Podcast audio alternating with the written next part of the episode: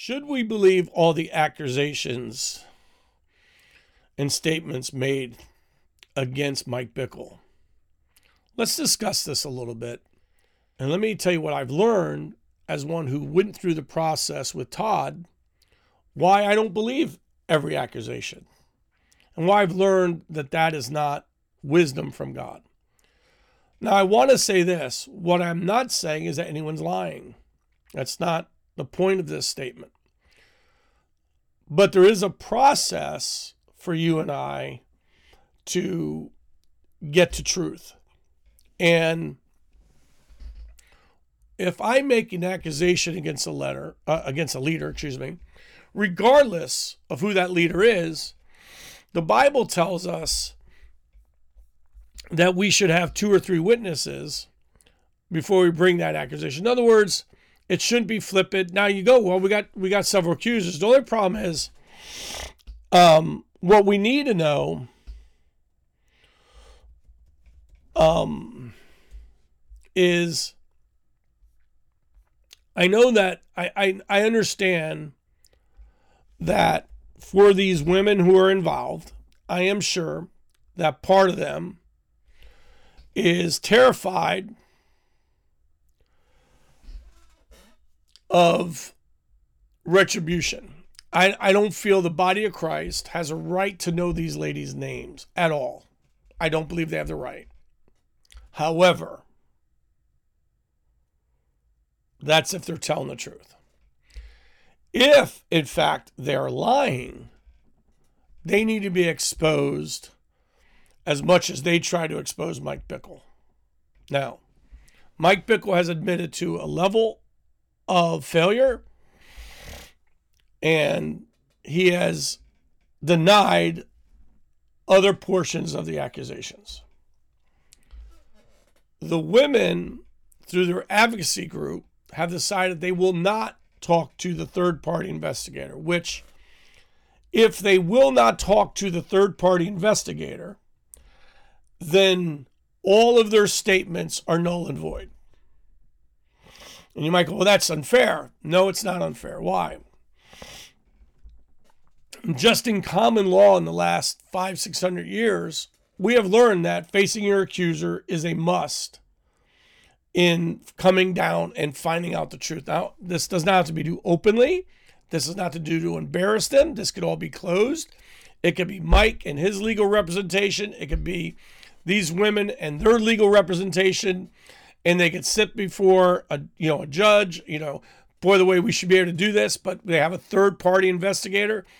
That third party investigator should be able to talk to these women and validate some things and then they should go back to mike and if they can't they should go let, let's I, mike should have the right to face them. Why? Because there are some huge cases that have gone pretty bad in the last three years. Trevor Bauer was accused by a woman. It turned out she fab not only did she plan it and fabricate stuff, it was all part of her plan, and her attorney appears to have known it too. And and he lost millions of dollars. A punter from San Diego State University was accused by a woman of gang rape. It turned out he had left an hour before the incident and the video of the incident. Number one, doesn't have him on it. And number two, has it has her she was into it. Gross, I get it. But I'm just saying that's the truth. And the cops knew, the police officers knew this and didn't say anything for months until it finally came out. He lost his NFL pick. He was picked up by the New England Patriots and then was cut because of the accusations. and now we got the Harvey Weinstein. And yeah, guilty as Epstein. We all know the horrible stories. We do. When when I went through the thing with Todd, the reason we did disregard the tribunal is because the way the investigation was set up was this. This is what we were told. You will not know who's accusing you.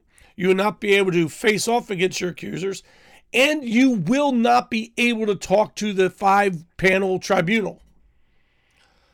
you will not know who they are until the statement comes out. And I went, You don't need us. And me and Todd talked about it, and I said, I wouldn't participate. It's the most ungodly, unbiblical, unrighteous, demonic setup I've ever seen in my life. That's just not how it's done. I don't care if the names, you know, you, you know, we can make a gag order agreement that you're not going to release any names. That's fine. But I had done investigation. I didn't want to investigate. I was just going to stand with Todd. I told Todd I will be your friend and walk you through this whole process. And then Rick Joyner asked me to investigate, and I did investigate. And you know what I found? A lot of hokey pokey going on. All right. And why is that important to know? Because we should never take things at face value. I'm a lawyer's kid. Now, what that means is I know enough to be dangerous. I'm not a lawyer, but I'm a lawyer's kid. And you know, I've studied law and I've studied processes and I and I love that stuff. And and the reason you have to face your accusers because when you could hide behind anonymity, you could say whatever you want with no consequence. And by the way, we see this all the time. Let's let's should we go to the Jesse Smollett incident of saying he was attacked by two MAGA men that he paid for? I mean, this is the problem. Okay? And so people do lie. And then and women lie as much as men, and so let's not do that. Two. Let's go to the second point of this. Some of these women might not be victims. They might be um, um, co-sinners and what they and Mike Bickle did. I don't know. I, at least one of the ones had an affair with him.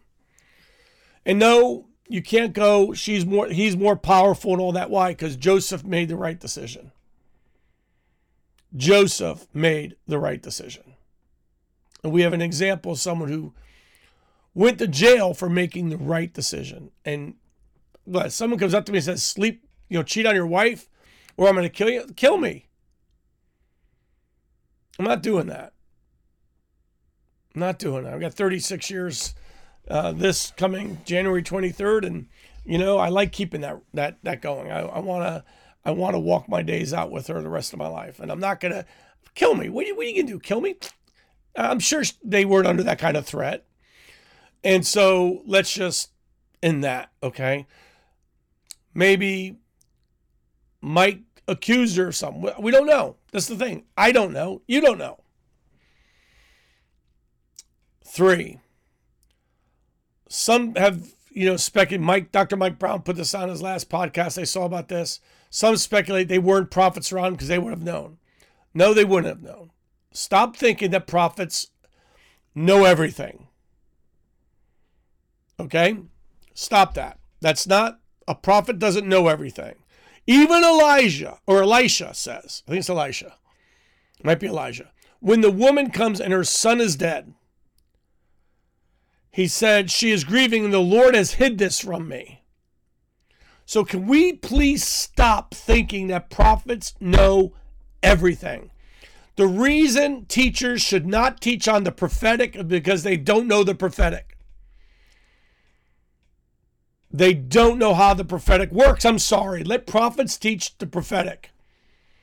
Because when teachers teach the prophetic, they they screw it up all the time. And it drives me nuts. Your your best doctrinal people cannot explain hearing God's voice. They're in the books. They're not in the spirit all the time. And they don't understand that. We don't know what we don't know. We only know that which is revealed. And two, we don't know that no one said anything to him. Okay, so that's that's number point three, I think it is.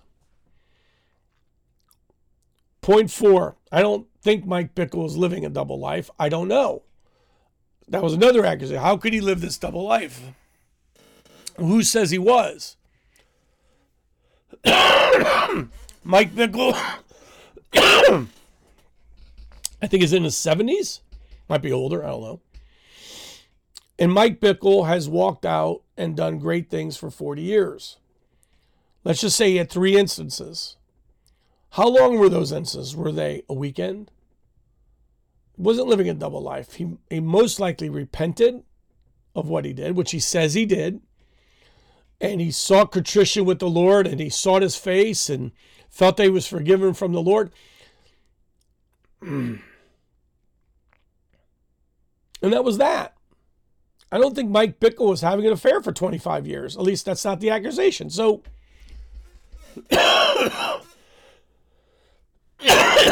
let's stop making I'm sorry for the coughing. Let's stop making it that Mike Bickle was living a double life. Okay, because he was not. And I, I think it's unfair to assume that. Um, now, there are ministers. Maldonado was having multiple affairs for a long time. Ravi Zacharias was apparently his behavior was going on for several years with proposition women. So those two, maybe you could say that. We don't have that evidence with Mike Bickle.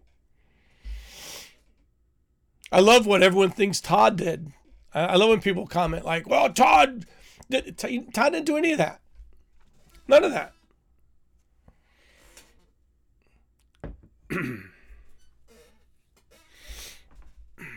so let's not let's not treat Mike Bickle like he's been deceiving the body of Christ because I think that's unfair.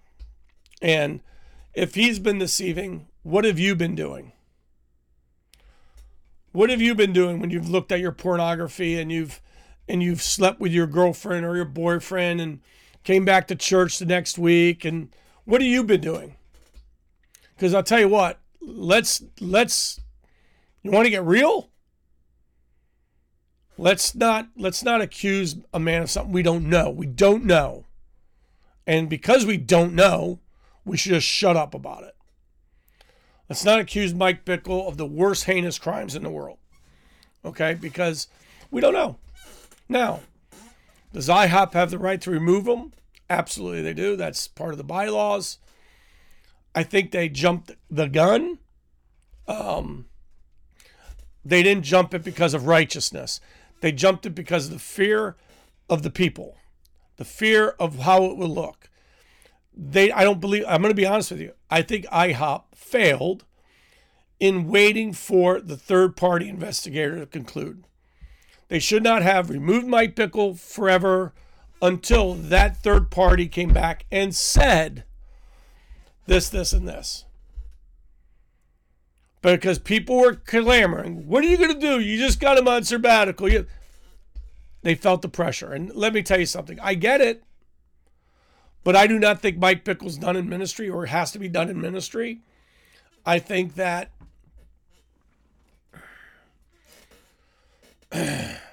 I think a lot of people wouldn't be able to work work work well with David or Paul or Peter. There was those that brought up their past. Yes, Peter denied the Lord. Yes, Paul persecuted the church. What sins have you committed that you feel like the Lord hasn't forgiven you about? Because he'll forgive them about everything. And spiritually speaking, it says, Him who is spiritual, go to your brother and restore your brother. Restore your brother in the faith and also in his calling. If you sit there and say to anyone, listen, and this has been said, that person can never minister again. Who are you to tell somebody else that they're done in ministry in which God called them? That is not our place. That is just not. You might not want to listen to him again. Perfectly okay. I get that. I understand your anger. I get that. Be careful before you put yourself on the throne because it's not his ministry, it's the Lord's ministry, which he gave him. And when the Lord says he is done, he'll take him home. But he ain't done until the Lord says so. And me and you do not get to determine that. Five, how should the church pray? We should pray for peace and restoration. We should pray for this women's healing. We should pray for the truth. Do you know that prosecutors are not allowed to want a conviction. Prosecutors swear to find justice, and justice isn't always a prosecution of somebody. Justice doesn't always include jailing somebody. That's not what justice is. Defense attorneys are supposed to zealously defend their client.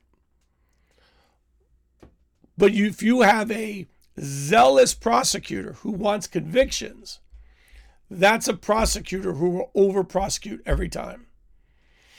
And he'll worry about their prosecutorial count instead of their justice count. And that's a dangerous prosecutor. Different motives. They all pass the bar, but you have different modes of operating on each side. The one, zealously defend your client, is so that your client has the best reputation or representation before the judge and before the jury. That that person's to give everything he got for the defense of that client within law, right? They can't lie, they can't perjure. Same thing with the defense, I mean, with the prosecutor. But if he's zealous, you know what a zealous prosecutor does? He hides sculpatory evidence. Sculpatory evidence is that evidence that would uh, exonerate the defendant, but they hide it because I'm going to get this guy. I know he's guilty of something. This is my best shot. And that happens a lot. Okay? So that's that's not good. All right.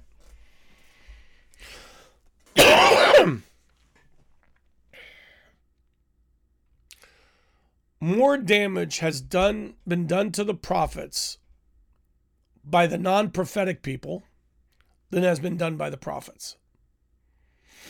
Because the non prophetic people think that they have the wisdom to sit there and judge prophecy when they don't even understand prophecy, don't understand how to unwrap an enigma and the wisdom to do it. And they don't understand how the prophetic works. When it says, if there's prophets among you, let one or two prophesy, let the others judge. It's talking about let the other prophets judge. Let the other prophets judge it because they have the wisdom to judge it. You don't let the newest person in there judge the word for the whole body.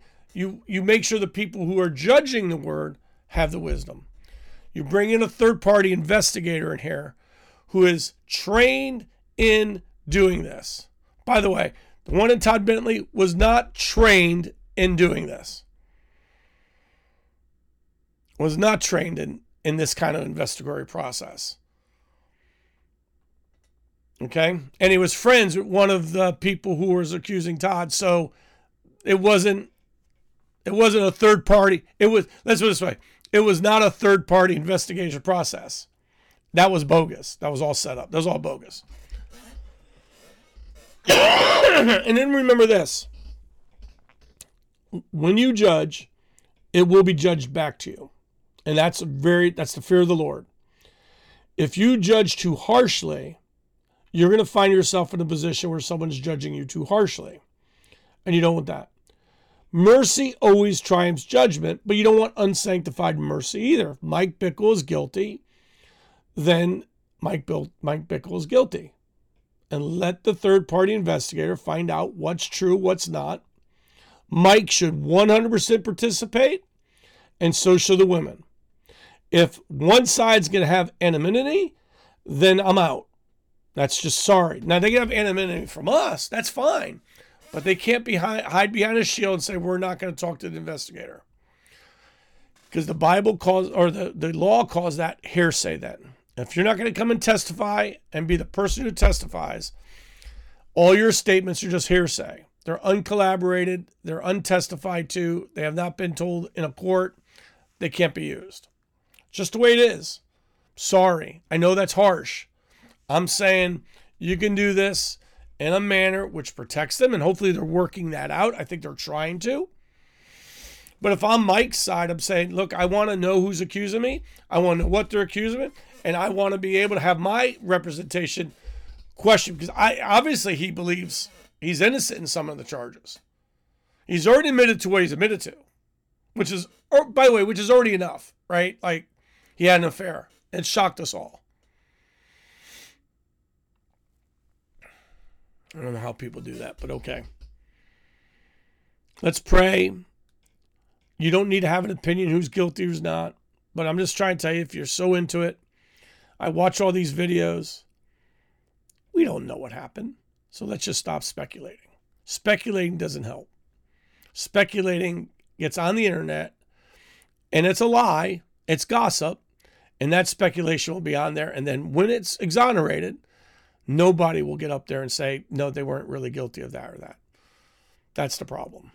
And I could talk about that for days and days. Love you. Let's have wisdom. Let's see what comes out of this if you're that interested. Let's let the process be the process. And we are not even the observers of the process. We don't have to observe the process. It's not our role. Okay. It's, IHOP's going through enough. They, they, they need to, by the way, IHOP, if you're listening, stop putting out reports. Just stop. Stop. It's not transparent. It's foolish. It's not transparent. It's being foolish. And you just need to stop doing that. It's not worth it. So, till later, you be blessed, and I'll talk to you. Bye bye.